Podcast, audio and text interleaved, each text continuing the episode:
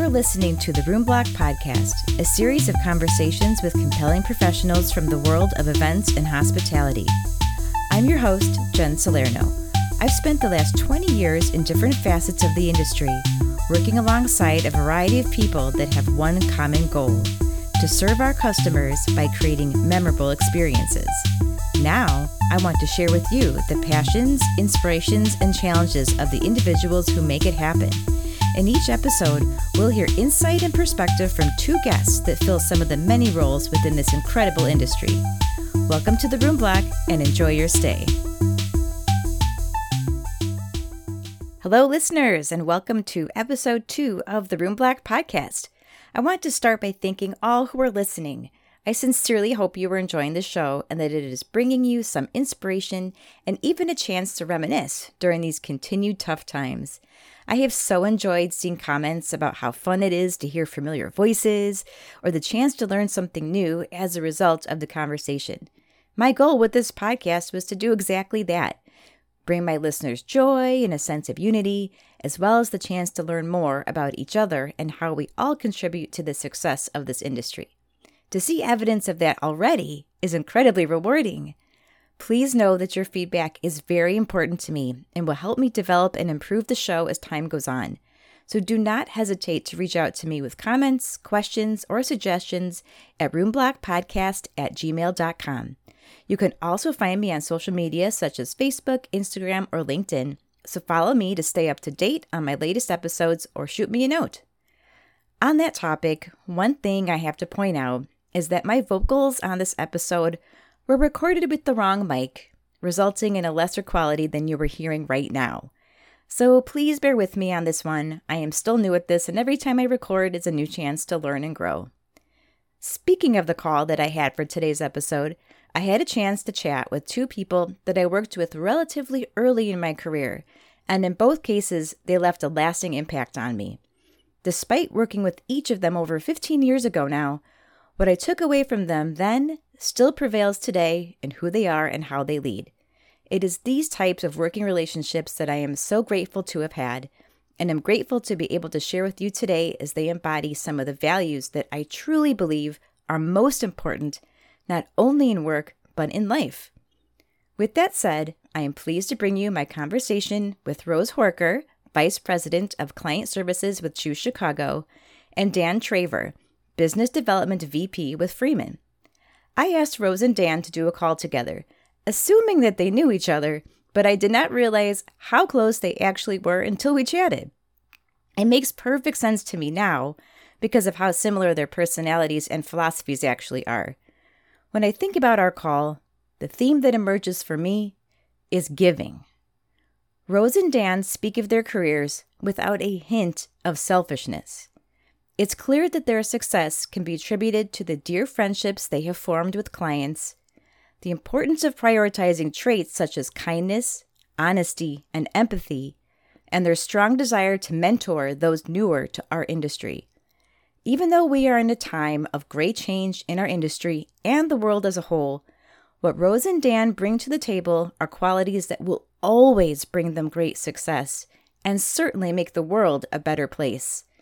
I hope you enjoy hearing from Rose Horcher and Dan Traver.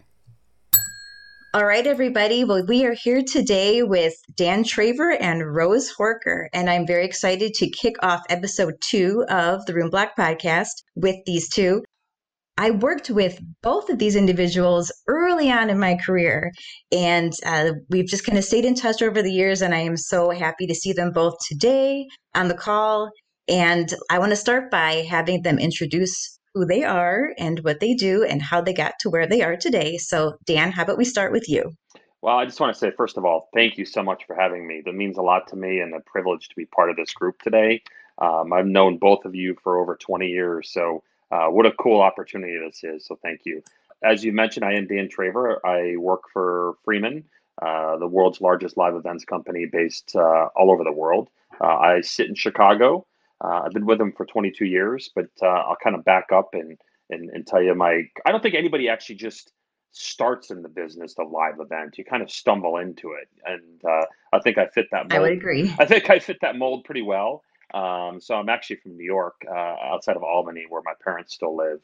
I was a soccer guy. I went to college in Ohio. Had to do an internship down in Nashville, Tennessee, um, for a soccer team. And then at the time, I'm like, hey, Chicago seems like a cool city. And I worked with a recruiter, and imagine that back in the day, recruiters working with companies to hire employees. And um, I had an interview with uh, this is back in November of 1998 with a gentleman by the name of Jack Brabec, who was another uh, legacy guy within the industry. I knew nothing about trade shows, not one thing. I'd never seen one. I knew nothing about the trades, uh, let alone a convention center, nor had seen one. And Jack and I just started talking, and his father in law went to Bowling Green, where I went. And, uh, he had been to Albany, New York, where I'm from, just like the stars aligned. And it was just really uh, hey, you know what? You're 26 years old. We're going to take a shot on you. Uh, you know, we'll see where you end up, but uh, are you interested in starting a career in live events? And, you know, they always said if you last five years, you'll never leave. Uh, well, I'm 22 years in, and apparently that's the case because I don't plan on going anywhere. So uh, I stumbled into it, and here I am. it totally gets in your blood, doesn't it? it does, and uh, I'm sure we'll get into a little bit more where we're at today. Uh, but yeah, I mean the the relationships that you've built uh, again between both of you and Rose. Uh, Rose and I have stayed in contact, and uh, beyond our passion for just the Cubs, um, and uh, we'll get into mentorship here in a little bit as well. It's been you build lifelong friends, and I think that that's what is the coolest part about this business. I agree, and that's actually a great way to dive into Rose's background um, because Rose is one of those people that I've always said once you meet Rose, you have a friend for life. And, uh, you know, I mean, Rose, you're just, you're everywhere, you know everyone. So tell us how you came to be this superstar in the industry that you are today. Oh, I'm glad people can see me blushing. Thank you, Jennifer. It is a, truly an honor to be part of your your second podcast. I'm very proud of you and your career path, and that the fact that during these difficult times of the pandemic that you've chosen to do something brand new uh, something that you're kind of learning on the fly, and I expect nothing but greatness from you. You you one of those people that when you were working for me, if you remember when you left, I actually cried. so um, I felt like I was losing. Sure, I did too. Felt like I was losing a daughter. Um, but yes, I I love this industry. I too fell into it by accident or luck or serendipity. I'm not quite sure what you'd call it. When I was in college, I actually babysat for two of my marketing professors who worked for Tyson Chicken. And they were coming to Chicago for the National Restaurant Show with Tyson's booth and asked, since I was from Chicago, if I wanted to join them um, and work their booth and be, you know, a, what we used to call a booth babe. I'm sure that's not politi- politically correct anymore, um, but just work the booth and then help entertain their customers in the evenings when they were taking them out to dinner and so on. And so I worked the restaurant show as an exhibitor, and it opened my eyes to the, the world of conventions. Um, that being said, I had no intention of getting into this industry. I was going to be a journalist and got a journalism and advertising degree. When I graduated from college, University of Arkansas, go Razorbacks, I moved back to Chicago and in the process of looking for a job, um, I went to go, I, I answered an ad in a newspaper. Yes, that's how we used to do it. And I went on this job interview, and it was at a recruiter's office. While I'm there, um, somebody from Marvin Park and Associates called, and they were looking for a brand new newbie graduate to come to their office and just do whatever needed to be done for the trade shows that they managed. Their office was right down the street. So I left the recruiter's office, went to Marvin Park Associates, and I believe I started the next day. Wow. Accident, luck, serendipity, um, whatever you would like to call it, it, it worked out. It worked out. The next day, Excellent. Rose, the next day. Wow, mm-hmm. that is awesome. and you haven't left since. I have not left since. No. Well, and Rose, I, I feel like when you first came to what was then called the Chicago Convention and Tourism Bureau, Weren't you coming from a, a large trade show organization? I actually came to the used to be called CCTB from Sears corporate office. I was managing their corporate trade show that they still owned for their dealer store division and about 25 or 30 in-house meetings that they had. my my career path was not straight by any means. It was very um, it took some really interesting twists and turns, and um, I had I can't even remember the order I've had these jobs over the last 30 some years, but I did work at Sears corporate office. I worked for um, Bax Global in the trade show shipping world. My least favorite job for many reasons, but we don't need to go there. Um, I worked for a housing company, Expovision. I worked for Conferon back when it was called Conferon. Um, I worked for the National Sporting Goods Association. Uh, that was for about seven years. That was my association business, and then of course Marvin Park and Associates. They gave me my first first gig in the industry. So it's so interesting. So all three of us share in common that we all just kind of fell into the industry because my story is the same. Mm-hmm. Uh, you know, and, and it's similar to you, Rose. I actually also wanted to be a journalist. um, and that's what I, I went to school for communications, but um, ended up, yes, just falling into it and then winding my way to where I am now, which is a journalist. Who knows? right, exactly. That's why I, I I did think about that the other day. I said, "Oh, this is a bit journalistic. Maybe I've come full circle here. It Maybe is. this is really what me- was meant to be." So, with that in mind, that that we all just kind of fell into this. Did or do you have a goal that you wish to achieve in your career? Yeah, you know, that I, I think that that's a, a really great question, and it's one that I've thought a lot about. You know you look at personal goals and professional goals and sometimes they can mirror each other and you know i i i think a personal goal of mine from a career perspective is is to leave some sort of uh, legacy as far as someone who was able to help their customers drive their live event to the next level right? So a lot of times uh, you know working with a company like freeman hey you know there's this guy that worked over at freeman he worked for him for 40 years and he's somebody that was able to help evolve the business or evolve the industry. Um, you know, that's uh, I'm nowhere near that yet, right? I'm 22 years in. There's a lot of people that have been around for 40 years that you know we. Uh, when I started, it was what color pipe and drape are you going to use, right? I mean, what color carpet do you want? Um, I can't tell you the last time I've had that conversation. Now it's all about, hey, how we bringing like minds together in a live, exp- live, a live experience and a live event.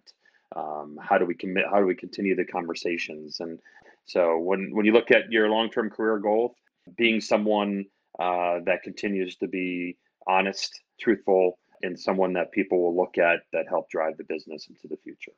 Well, I have every confidence that you will end up being that person, and you, I think you already are. Well, um, mm-hmm. If I could share a story about you, Dan. Oh um, boy. When when I worked at the Palmer House, uh, I was this when I was in convention services, mm-hmm. and one of my events had to. Uh, we were bringing a car into the exhibit hall, which was up on the fourth floor. And I mean, I, I had been doing it for several months. I was experienced, but not terribly so. And I, I don't remember what happened or what the exact problem was, but I remember you calling me and saying, We don't have security for this car there's no one here to, to keep an eye on it. We, what, what, are we going to do? And I and I was already home at that point, and and it was one of those situations where it's like, do I leave the hotel? Well, I've got my next Nextel. It's all right. I'll go. People can get a hold of me. But then being at home and getting a call about some major thing that I forgot to cover, mm-hmm. and I was just in tears. And you said, "Don't worry, we've got it. It's okay. I will take care of it." Yeah. And honestly, I don't remember the resolution, but all I know is that you calmed me down and you kept your cool and you just thank were you. awesome. Yeah, thank you. I actually still own that car, so thank you for that. That's just yeah. I uh, um, I actually do remember that, and and the Palmer House where we all started. Uh, you know, that was you know that's a legacy hotel within Chicago, and all of us newbies at Freeman, that's where we start. Right, we started at the Palmer House, and uh, we started because you couldn't move in before uh, uh, 12 p.m. or after 12 a.m. So you're working from 12 a.m. to 6 a.m. moving trucks in. So we would pull the 24 hour shifts. And, uh, you know, it was a great learning platform for me uh, because we were able to do all aspects of the business from production to sales to dealing with how to get a car up that freight elevator, by the way. uh, at the Palmer House, right? So I mean, that was something that was always fun, and I still remember. I don't know why it's coming back to me now, but we had to actually to get off at a different floor that was halfway up and push down a hallway, and yeah, I mean, it. It. Uh, um, but again, we talk about Jennifer. I mean, that's how we build these friendships and relationships. That's something that happened over 20 years ago, um, and and throughout that time, and you've done a million things to help me. So it's. Uh, um, the things that we would do for each other. So thank you. That's a kind story. Yeah, that, that brings back great memories. and it's funny because it just stuck with me yeah. all these years just because it was just one of those things like, oh man, such a mistake, but then I learned mm-hmm. from it and you just kept your cool. Yeah. So thank you. And then Rose, Pete reminded me, Pete, my husband, reminded me of, uh, you know, when we were talking about doing this podcast. And I said, I don't know how I'm going to sound in a microphone. And he goes, don't you remember when you came home from an event when you worked with Rose and you said, Give me a microphone and I can talk all night? I said, Oh, right. I guess I did. I remember you were head of you were heading up our ambassador program and you had to get on a microphone and introduce yourself and speak in front of maybe 50 or 100 people and you were a hot mess quite honestly you were terrified and I took you aside and I'm like, Jennifer, you could do this. And I think I said, drink a little bit of wine, which you did. And you got up there and you rocked it. And then when you were done, you were like, I can do this. So there you go. I do remember that. Right. It, it was funny because it was one of those things that I, I forgot. And then of all, you know, people, Pete to remind me that I came home and was just elated, you know, it was just like one of those things. So that's great. So I want you, Rose, to answer your question about if you have or had a, a specific goal that you want to achieve? You know, I think goals change throughout your career. When you graduate from college and you're looking for your first job, you a want to be employed, you want to try to make a decent living, and you want to do something enjoyable.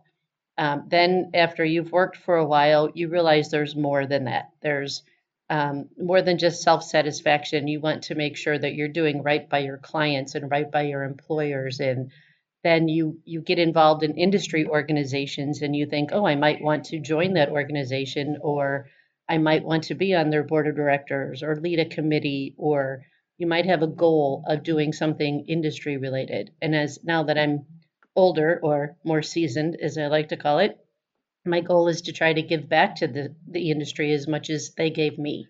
So I'd love to I'd love to mentor. My goal is to mentor as many people as I can before I eventually hopefully someday retire. So your goals change throughout your career.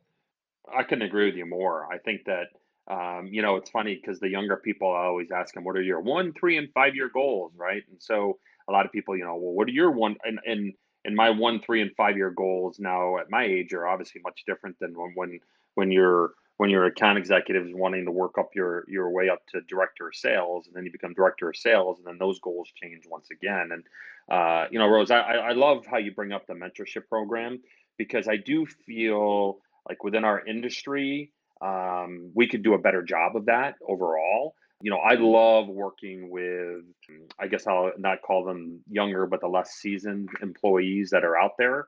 I, I do. I love spending time with them. I love showing them what we do. I love learning from them because as much as they learn from me, I can learn from them as well. And I think that, you know, moving forward, I would love to continue to see and choose. I'm sure you, do you guys have a good mentorship program that's in place at Choose? Yes, they've uh, our partnership team has developed something wonderful with the local schools, with the local um, and then some of our partner organizations have their own mentoring programs. So they'll bring their mentees through our offices, and we'll sit down with our various departments and explain what convention services, sales, partnership, sponsorship, what what we all do to give them a snippet of of what we do. McCormick Place helps as well where they can tour the building with with their event managers and their sales managers to learn that aspect of the of the industry. Very cool. Yeah, very cool. No, that's something that I would, uh, you know, as as as we come out of this pandemic on the other side, that's certainly a goal. I guess a short term goal of mine is to to.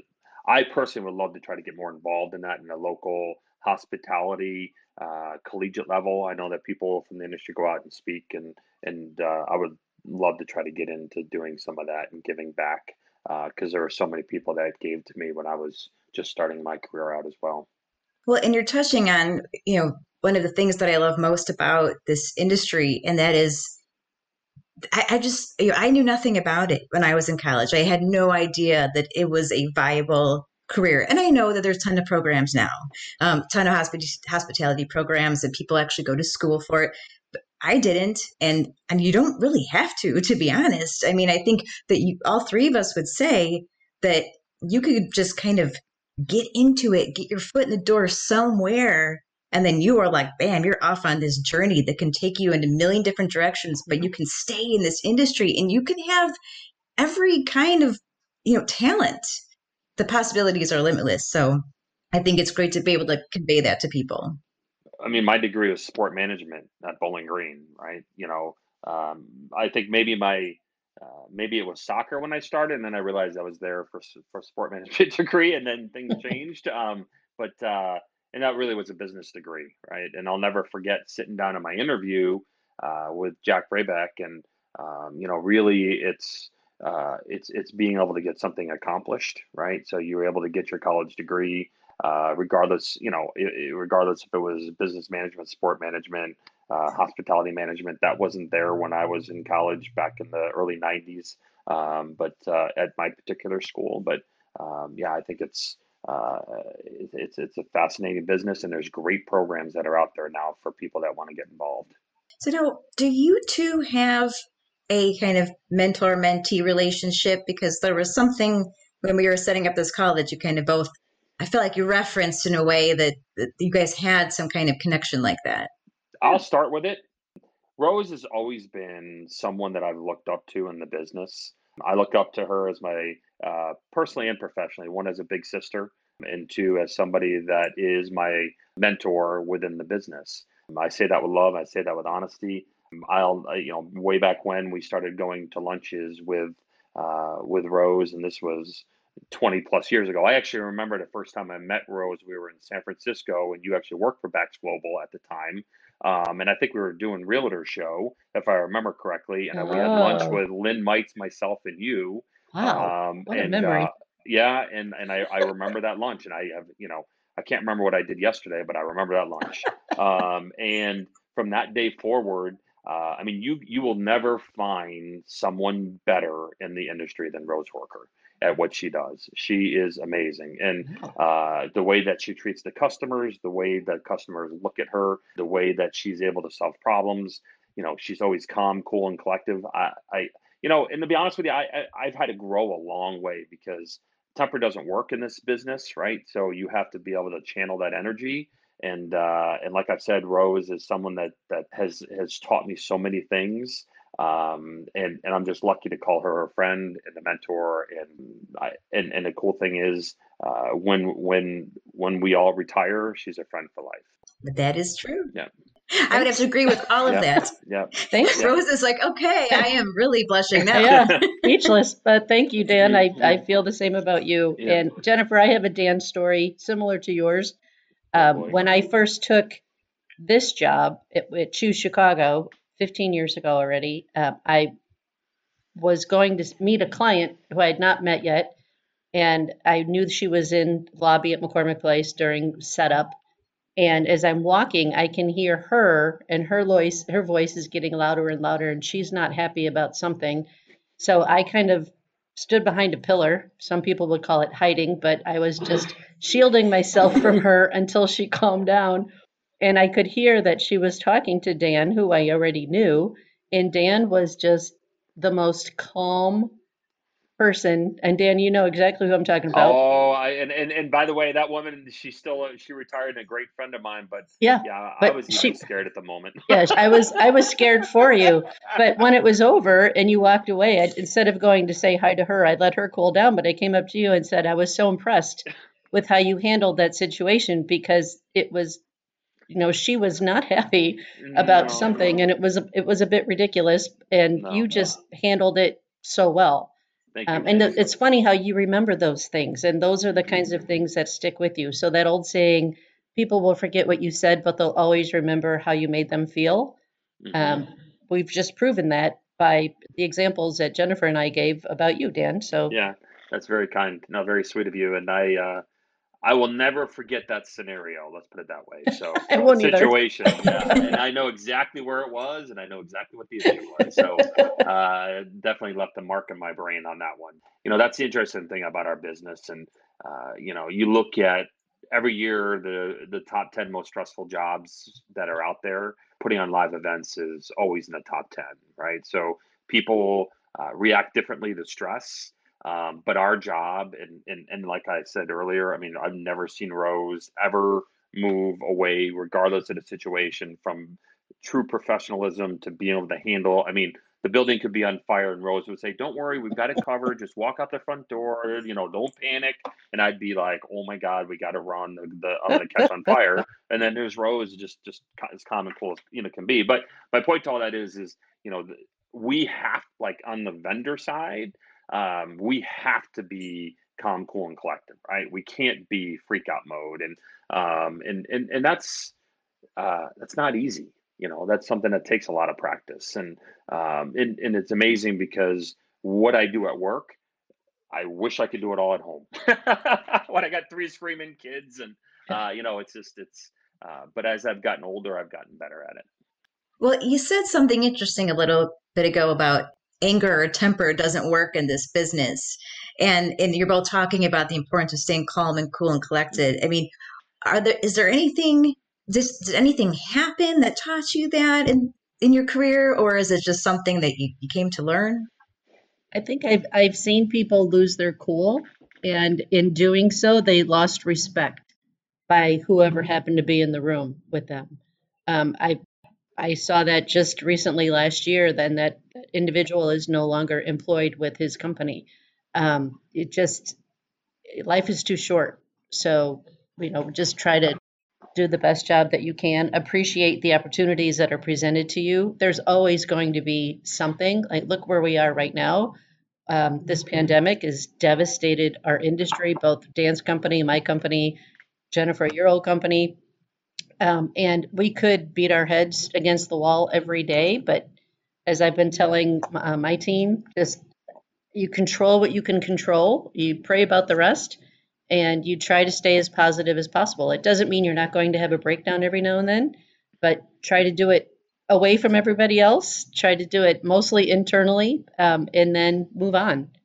So, uh, going off of that, so I, I will share one funny story about a nickname that was given to me by one of our uh, great decorators of one of the trades we had, he unfortunately passed away at a young age. His name was Ray Bannock. Hmm. Uh, Ray was 47 or 48 when he passed away. And uh, his nickname for me was Danger Dan. Um, and because behind the scenes, uh, behind the scenes, you know, I, I, I, I'm not gonna lie, I can be an intense dude. I, I'm an intense guy, right? Because I mean, our job is to make sure we're living up to the expectations of our customer. So behind the scenes, they know just by looking at my face that my head's gonna. I'm not gonna scream or yell, but that you know, I my head might just pop off, and or I might just you know, it, it's just a level of frustration. So every time I would walk Ray, walk by Ray, he would know where I'm at just because I wore my emotions. I try not to wear them on my sleeve. I do a much better job now, but he would just say, "Oh God, here comes Danger Dan," right? So it's something behind the scenes, like Rosen mentioned, that you know uh, we work hard for our customers, and at times, unfortunately, we have to do a little bit more uh, than we'd like to. But uh, it's a good story and a good memory of a good friend of mine. So. I think neither Dan or I have very good poker face, so we we do wear our emotions on our mm-hmm. sleeve. Mm-hmm. So it it helps to build up really close, tight relationships with your staff, with your clients. So when you do maybe give somebody the stink eye. They they understand where you're coming from, and you can talk it through. Yeah. Um, but it's you know that's just part of human nature. Nobody is happy all the time. Yeah, I would not win well. I, I don't do well at poker. I, let's put it that way. Well, it, it's interesting. I think I'm drawing a parallel here is what you're talking about the you know emotions on our sleeves and, and the fact that I think we all probably feel deeply. I, I think I'm the same way. And maybe it's that level of empathy that makes us love this industry so much because you really are like in the trenches with people and you know and, and you're in these situations and, and, you're working around the clock and i mean you just you really kind of have to understand each other in order to be successful. Mm-hmm. Because you're just in these unpredictable situations all the time, you know, let alone the situation we're in now. But I mean, just regular day to day, you just got to go with it.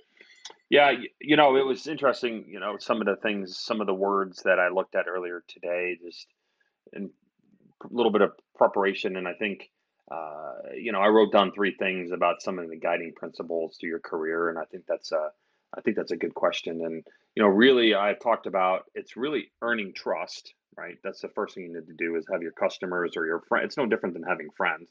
They need to trust you. You need to be empathetic and then they become your friend, right? So if you do those things, so when the times are hard and you're going through a global pandemic and we don't know what tomorrow's going to bring, and you can pick that phone up and have a comfortable conversation with your customer who is your friend, makes your job that much easier.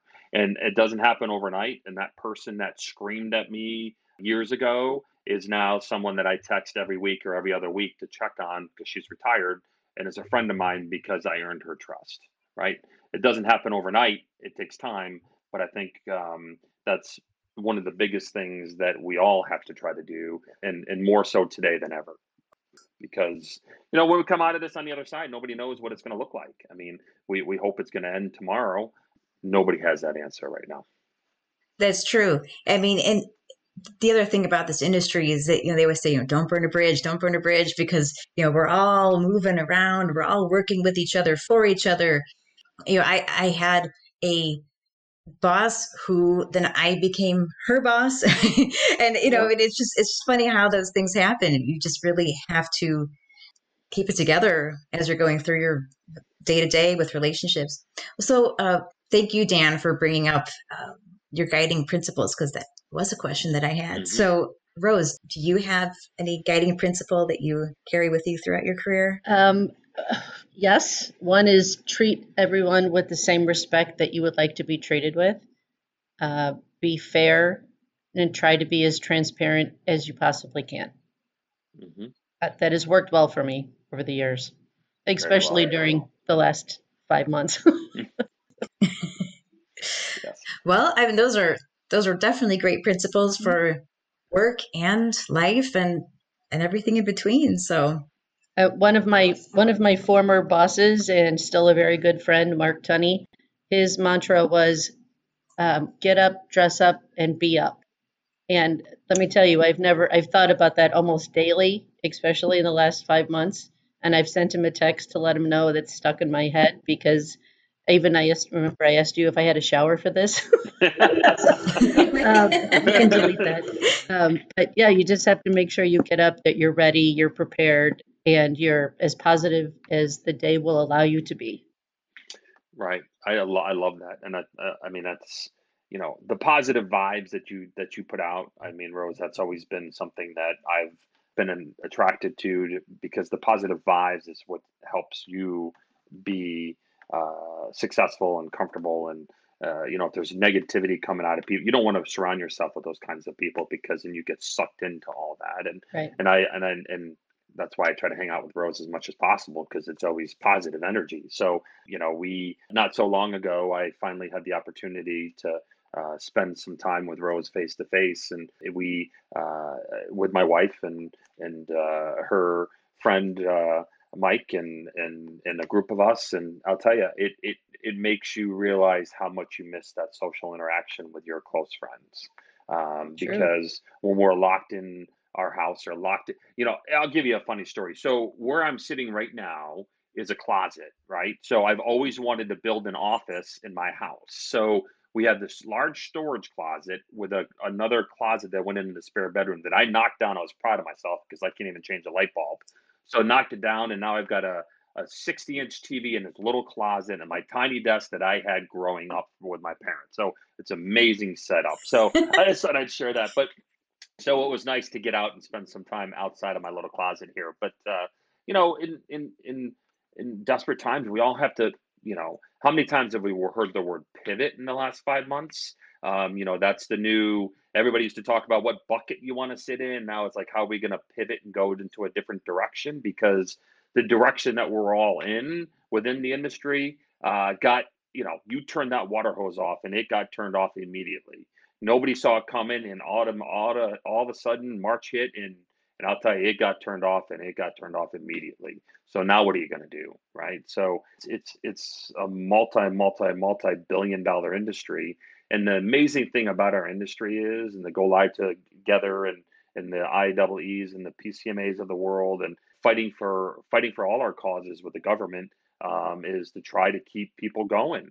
Um, and right now, if you can't hop on an airplane or, or leave your house, I mean, how are you going to get, you know, 25, 50,000 people together? Um, and it depends on what city you're going to is what rules are, but we're all going to be around. The industry is not going anywhere. You know, I think we're getting closer. I just, I'm excited for that day to get back on a plane. That's the God honest truth. And because what I miss most, uh, when I was director of sales, my job was to sit in the office and manage people. It was not to be in front of customers. And there's nothing more than I love to do is to be with customers. And when you take that away and you're staring them on a computer screen all day, it's just not the same. It's hard to keep the energy going yep. when you don't have that face to face. I agree. Well, and so to go back to the importance of staying positive, setting up this, these calls. You know, I always want to have two people. That that's kind of my whole shtick with this podcast, um, just because I think it would be interesting. And you two stuck in my head as being like the positive pair, and, and it's funny because we we don't talk regularly. Yes, we're on social media together, and I see your posts and everything. And I guess that you know, just knowing you both and seeing that positivity oozes out of both of you. Mm-hmm. Um, and and that's really why I wanted to have. I thought of you both as a pair, and then I was so happy to know that you actually know each other and are very fond of each other. So it, it worked out really well. But it's extremely important to just keep uplifted, and because that that is again the basis of of this industry and why we all love it so much. I think. So let me move on to another question, and this, I want to know for each of you, how do you feel your roles contribute to the success of your clients or the events that you are part of? I'd like to think that my role is is as a connector. I'm connecting clients to individuals, companies, venues, suppliers that can help lead to a successful event. Um, in my role, it's easy to get to know our clients, um, so much so that they do become lifelong friends. And a friend of mine, Ben Smock, coined the term friance. So when your friends and your clients become friends, um, it's more than just a client relationship. I'd like to think that we contribute to the success of our clients by knowing who to introduce them to, uh, knowing what organizations can help them either grow their attendance or get them the resources that they need to be successful. Yeah, you know when I when I worked for CCTB, that is the perfect way to put it because you realize you are this kind of bridge to, you know, from the client to everything that can contribute to the success of their event that Chicago can can bring, you know, whether it's you know, different vendors or or organizations or whatever it may be. It, was a cool position to be in. So you do it so well, Rose. We don't have a product of our own, right? We don't have any assets, basically. We have the entire city of Chicago and the Chicagoland area at our disposal to help our clients be successful. But we don't we don't have a product. We don't sell a widget or a room night. We sell we help the hotels sell their room nights and we help McCormick Place sell their space and um, our caterers sell their catering and the museums build their attendance and the sports teams fill their special event space and it's it's all of the above it's you do a tremendous job of connecting the dots, right? So you you, you I mean, there's nobody better. I mean, I, have said it a million times. Have, have you met my publisher? so Dan, how about you? How do you feel your role contributes to the success of your events? Yeah, you know, all of our customers have different needs, right? Some are bricks and mortar, some are strategic in their thinking, some want us to uh, completely redesign their meetings for them. Um, we connect dots in a different way. We connect dots in a meaningful way. Uh, Rose connects her dots with the city of Chicago. We do connect our dots with our products and services that we have to offer. So, me personally, Uh, my role has evolved over the years to where I was a logistical minded person, uh, director of sales. So I was heavily into sales. I was heavily into national sales. I was part of our growth. Uh, I did a show in Bangkok, Thailand last year. We're going to Seoul, South Korea, or no, uh, Yokohama, Japan next year, hopefully. But I like I I feel my strategic vision and the ability for me to bring in the right people at the right time. I, I'm not going to lie. I mean, I don't think there's anybody in this business that knows everything about every product, every service, every opportunity. I bring in the right people to help me. And I think that's probably my biggest thing that I've been able to do is bring in the right people and have the right conversation to make sure our customers are given uh, the highest level of um, service that they may need it's so interesting how over the years you know your role does evolve mm-hmm. and, and the importance of what you do changes and you, you go from that more kind of tactical role to the more strategic role and and the ways that you can see that impact. Yeah and i got to be honest with you and, and i think rose can attest this too. I mean our whole industry has shifted that way. Uh, you know when when we started i mean it really was and i joke about uh, and that same lady who uh, we we had the fun with uh, 20 minutes ago when we talked about her when I told her plum aisle carpet color was going away. I mean, it took me three days to tell her it was going to be okay if we went with a different color aisle carpet. I mean, we don't have those conversations anymore. It's all about how you know. Again, I keep using the word connecting people in meaningful ways, but that's really why the attendees come to the shows now is to build their network right? So, you know, that is our job is to build that infrastructure for them to come into. Uh, and then they come in, they come into that infrastructure, and then uh, the before, the during, and the after. Rose's group, you know, helps them build it throughout the whole city and the community and the organization and McCormick Place and everywhere else. It's really, uh, it's fascinating how it's evolved. It really has, you know, um, and and I love it because every every customer's needs are different and every every event is different every city is different and uh, uh, being able to bring products and services to them has been pretty cool. Can either of you identify any area where you think you need to see a change as we get out of all this? We were already seeing it before this pandemic. Um, we were seeing that exhibitors and work show organizers they needed to see more of an ROI than ever before um, because participating in a convention is not inexpensive, and so corporations and associations were really focused on what what is their economic spend in a city and exhibitors were what is my return on investment for participating in this organ in this particular event. So we were we're trying to help them with that. We're trying to make sure that it's more of a business event, whereas back decades ago, it was business, sure, but there was a lot of wasted money. Yeah, I think education is so important. I think you're right on.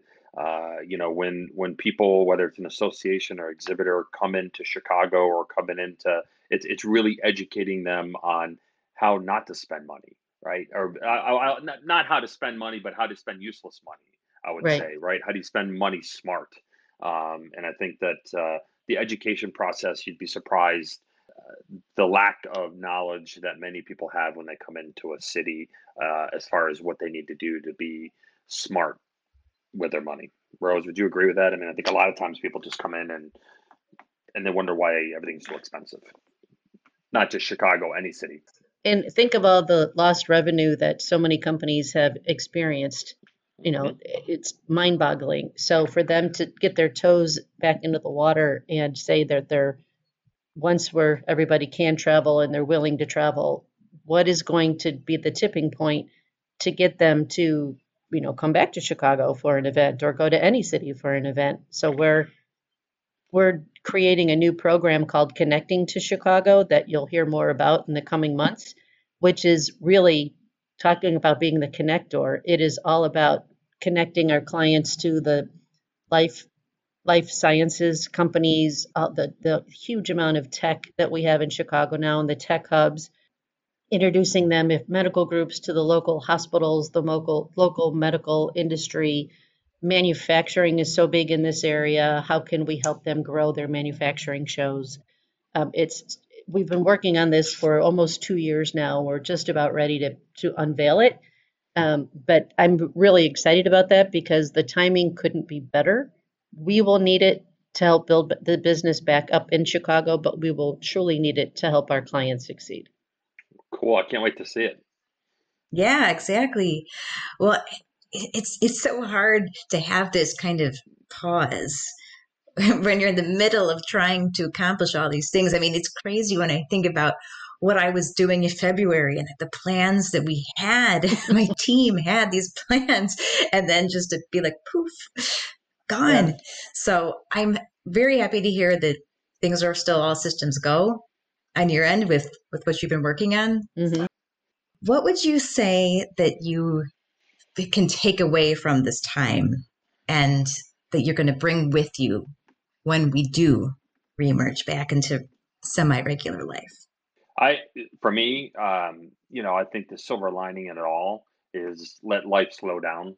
You know what? Uh, I was able to have dinner with my three kids. That, lasted about the first four weeks uh, of the pandemic, and then they, and then we started having these uh, what do you call them uh, driveway tailgates or whatever the heck we were doing with our with our friends social distancing but I, I think i think we can do that from an industry as well um, many many years ago when it started the work life balance really wasn't there um, and i think the generations that are coming up now and quite honestly even in, in Rose and our, I mean, our generations, I mean, that is so important because we are road warriors, right? So you're on the road for you know 150 days a year or 200 days a year but this has really made us take a step back and say you know what is truly important to you both professionally and personally.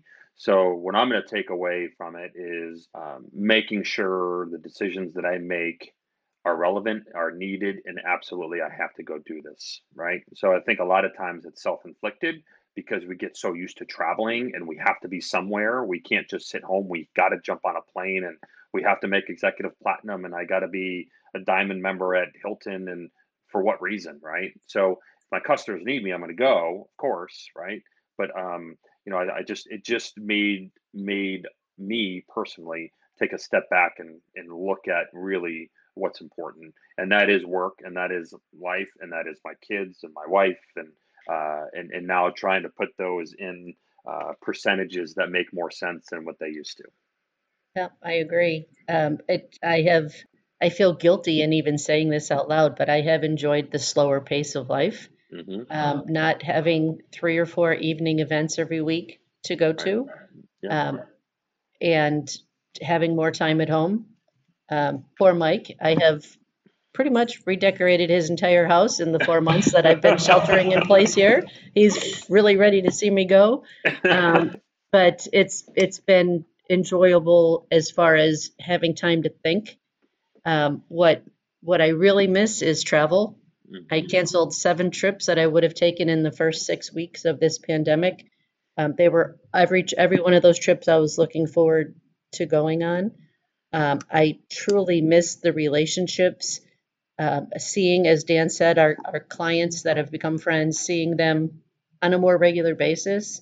Uh, Mark Anderson, my boss, and I went to Washington, D.C. right at the very beginning of all this to have one on one conversations with our clients while we still could. We knew we couldn't change their mind about possibly canceling, which of course they all had to. Um, but when we were getting back on the plane coming home, I said, Mark, I feel like we just completed our goodwill tour. And it meant a lot to our clients that we were willing to travel to them at that really pivotal pivotal time in our industry and our history to say we're here for you. Like whether you have to cancel or not, we're we're still on your team. You know, if you can't meet this year, hopefully you can meet next year or the year after that. But whatever you need, we're here from you. And um, Libby Taylor from the National Confectioners Association will be relieving her office. We both looked at each other and said, I don't know about you, but I need a hug. And it was my last industry hug that I got. And I talked to her recently about that, and it just felt like a million dollars. Like I didn't know how bad I needed that. Um, mm-hmm. so because we're very social industry, social animals, and um, it it that I miss a lot. But I'll I'll I don't don't will not take those for granted anymore. Right, and Rose, and and I think you can agree. The second we all get the green light to get after it again, I think we're all going to have about 78 trips in about six weeks. Yeah. And for me, my wife will book them for me. All right. And I think it's time for you to get on the road again. So, okay. All right. I'm out. I'll see you in six months. uh, when are you going somewhere, yeah, Dan? Exactly. Don't you have a trip to be exactly. on? yeah, exactly. Yeah, that, yeah. Mm-hmm. it's funny. I well, this is the first time um, since being a mother that I've been a stay-at-home mom, and uh, you know, which is something that I always claimed that I would never do. Um, not because I don't, you know, love being a mother and love my children. I obviously do, but work was such a huge part of my identity, and so now I found myself here making meals and tending to the house and and soon being a teacher again. Mm-hmm. Yes. and uh, it's funny because when we used to go on vacation with the kids, I would get nervous before we would leave. I think I'm, I'm not used to being with them 24 7. You know, if we're going to go to Disney World or something, I don't know what's it going to be like to, to be with the four of us 24 7. And now that is how it has been for months. right, right. And I'm happy to say that our relationships have gotten a lot better. I feel like I know them better. I know more about my children as people. Mm-hmm. You know, I definitely have enjoyed that part. Yeah, first, that's great. Disney, I did a year and a half ago, and I still haven't recovered. Just so you know. Uh, second of all, you know, my daughter is. Uh, I have a daughter that's 15, a daughter that's 13, and a son that's 10. Um, and I think, I, I don't think I know that this time allowed me to slow down and them to slow down because it's such an important part of their lives at their ages that I'm able to be part of such a, such an important time in their lives. Um, my daughter gets a permit and she's driving, and I won't go into the first ever boyfriend because we all know my friend DT Love said, "Hey, anytime you need your crazy uncle DT to show up, he'll come here and take care of things for me." So I I, I will call on him soon. Um, but it's been a blessing in disguise that I've been able to see uh, and spend time with with with my daughters because uh, that slips away as they get older in the teenage years and then they come back again. Now they've been forced to hang out with dad a little bit. I don't I see them about five minutes every day at least, but uh, it's been good. So Jennifer, to your point, it's been it's been nice. And I think that you're right. Your kids will they're they're old enough to really vividly remember this, and then to look back and be like, man, we actually got to know dad. he was home. Yeah, he was home. And, and, and I started this walking group that Rose was part of back in April. And I was what Danny wanted to go for a walk with me one day. He's 10. And um, I, I'm not afraid. I said, Danny, someday, I said, you know, when you're 47 years old, you're going to be walking down the road with your son when he's 10 years old, talking about this day right now. I mean, we're living the history books, unfortunately. I mean, this isn't normal life. So uh, just appreciate, you know, who we are, what we have right now. And I know it's not the best of times, um, but we're going to get through this. We're going to get through this stronger than ever. Family will, the job will. Don't worry about that. We're gonna we're gonna come. We're gonna get through this. So I think that's an important positive energy that Rose taught me to present to my family. So thank you. Yeah, I have to keep I have to keep reassuring my well, everybody, myself included, yep. but my kids, that, that, that this is not normal life and that this will change. Right. Mm-hmm. It will happen. It will come again, and this will all be just just a memory. Another um, I positive, if you can look at it that way, that has come out of this is that I don't have to explain to people what I do anymore for a living. they now they now understand the value of what a destination marketing organization brings to the table when they see the news reports that Chicago has lost over a billion dollars worth of business already just in 2020, yep. they get it. You know, and they they understand that we help fill the hotels and the restaurants and the taxis and the planes, and we help the general service contractors stay busy and um, the trickle down of all of that economic loss. They they now know the importance of what we do. It's been a, it's been many years of fighting that fight. So I, unfortunately, it took a pandemic to, for people to go, oh, they're worth it, you know. So hopefully that will make our jobs easier moving forward. That they know that we're on the side of everybody. We're we're here to make sure everybody is successful. Yeah, absolutely. And and the article that was just written in a newspaper and that you could or could not be referencing about it was one point seven billion dollars or or something of that that Chicago had lost in revenue.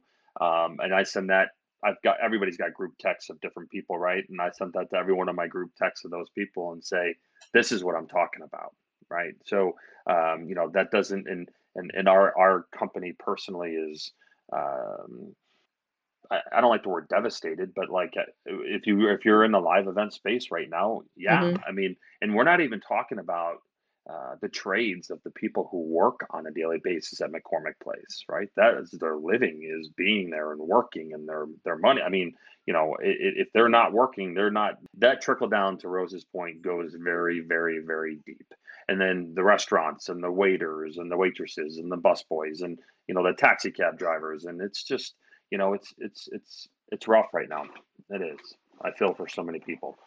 Yeah, it is a vast industry and it touches so many people. And you're right. I mean, if if anything comes out of this and people realize how important live events, conventions, trade shows are to a city, then so be it because it is it is an engine that, that keeps cities going. So I just want to ask you both one final question. I'm very curious that if you were not doing what you're doing today, what would you be doing? Rose, you want to take that one first? or- Sure. I have two very different answers. Uh, Oh, good. I have thought about lo- being in the law profession, being a lawyer, uh, most of my adult life. So I think I would go down that road. But then the other thing I would love to do is be a lyricist and write songs. I don't know anything about music, but I can write lyrics. So if there was a, a market for that that I could ever find, I might even still do that on the side. wow, I had no idea. Like, do you do you write like poetry I or used to quite a bit, and I haven't I haven't really dove back into it in a while. But I've got all the everything I've ever written saved. So yeah. Oh my gosh. yeah, because a song that. a song Very tells a, a good song tells a good story. Um, when you're at a very high or low emotional state is when you're more creative. So that's when I would write. So you would think I'd be writing a lot during the last last five months, but I haven't had time. right? Well, how about you, Dan? Yeah. Uh, for me, I, I am a sports fanatic, and I would love to work. Uh, if I didn't work in the live event space for Freeman, I would love to work in professional sports. I worked in minor league sports when I lived in Nashville, Tennessee, after I did my internship. But I would love to be in the front lines of uh, a general manager of some sort of I don't care what sport it is, but I would love to be engaged with the athletes. That's just something I've always had a passion for. Those opportunities I've never looked for. I think it would be pretty cool. So, are you saying if you were my boss, would you talk to me in sports analogies to try to motivate I me? would. I got. I got them all on the wall, all around. Yes. Let's uh, let's get after it. I've had those Let's get after it and let's not give up until the end, right? Until the final whistle. So I got them all. But uh, um, no, I'm just. Uh, I'm, passionate just about uh, watching that. Uh, I I played my whole life and and now I uh, I don't live my life through my kids, but yes, my kids do play sports, and I couldn't enjoy it anymore. Well, thank you both so much for being on this call with me today. I had so much fun. It was great to see you both and to chat and to reminisce about some some old fun stories. Uh, thank you, Jennifer. Good luck. Yeah, thank you, Jennifer. It was my pleasure, and what a great opportunity. And I wish you nothing but the best. I had a lot of fun with that one. Thank you so much again, Rose and Dan. Well, that concludes episode two, and I want to hear from you. Please send feedback, show ideas, comments, questions, and of course, interest in participating to me at roomblockpodcast at gmail.com or send me a message on LinkedIn, Facebook, or Instagram. Thank you for joining me today, and please remember to subscribe to The Room Block so you can continue to join in the conversation.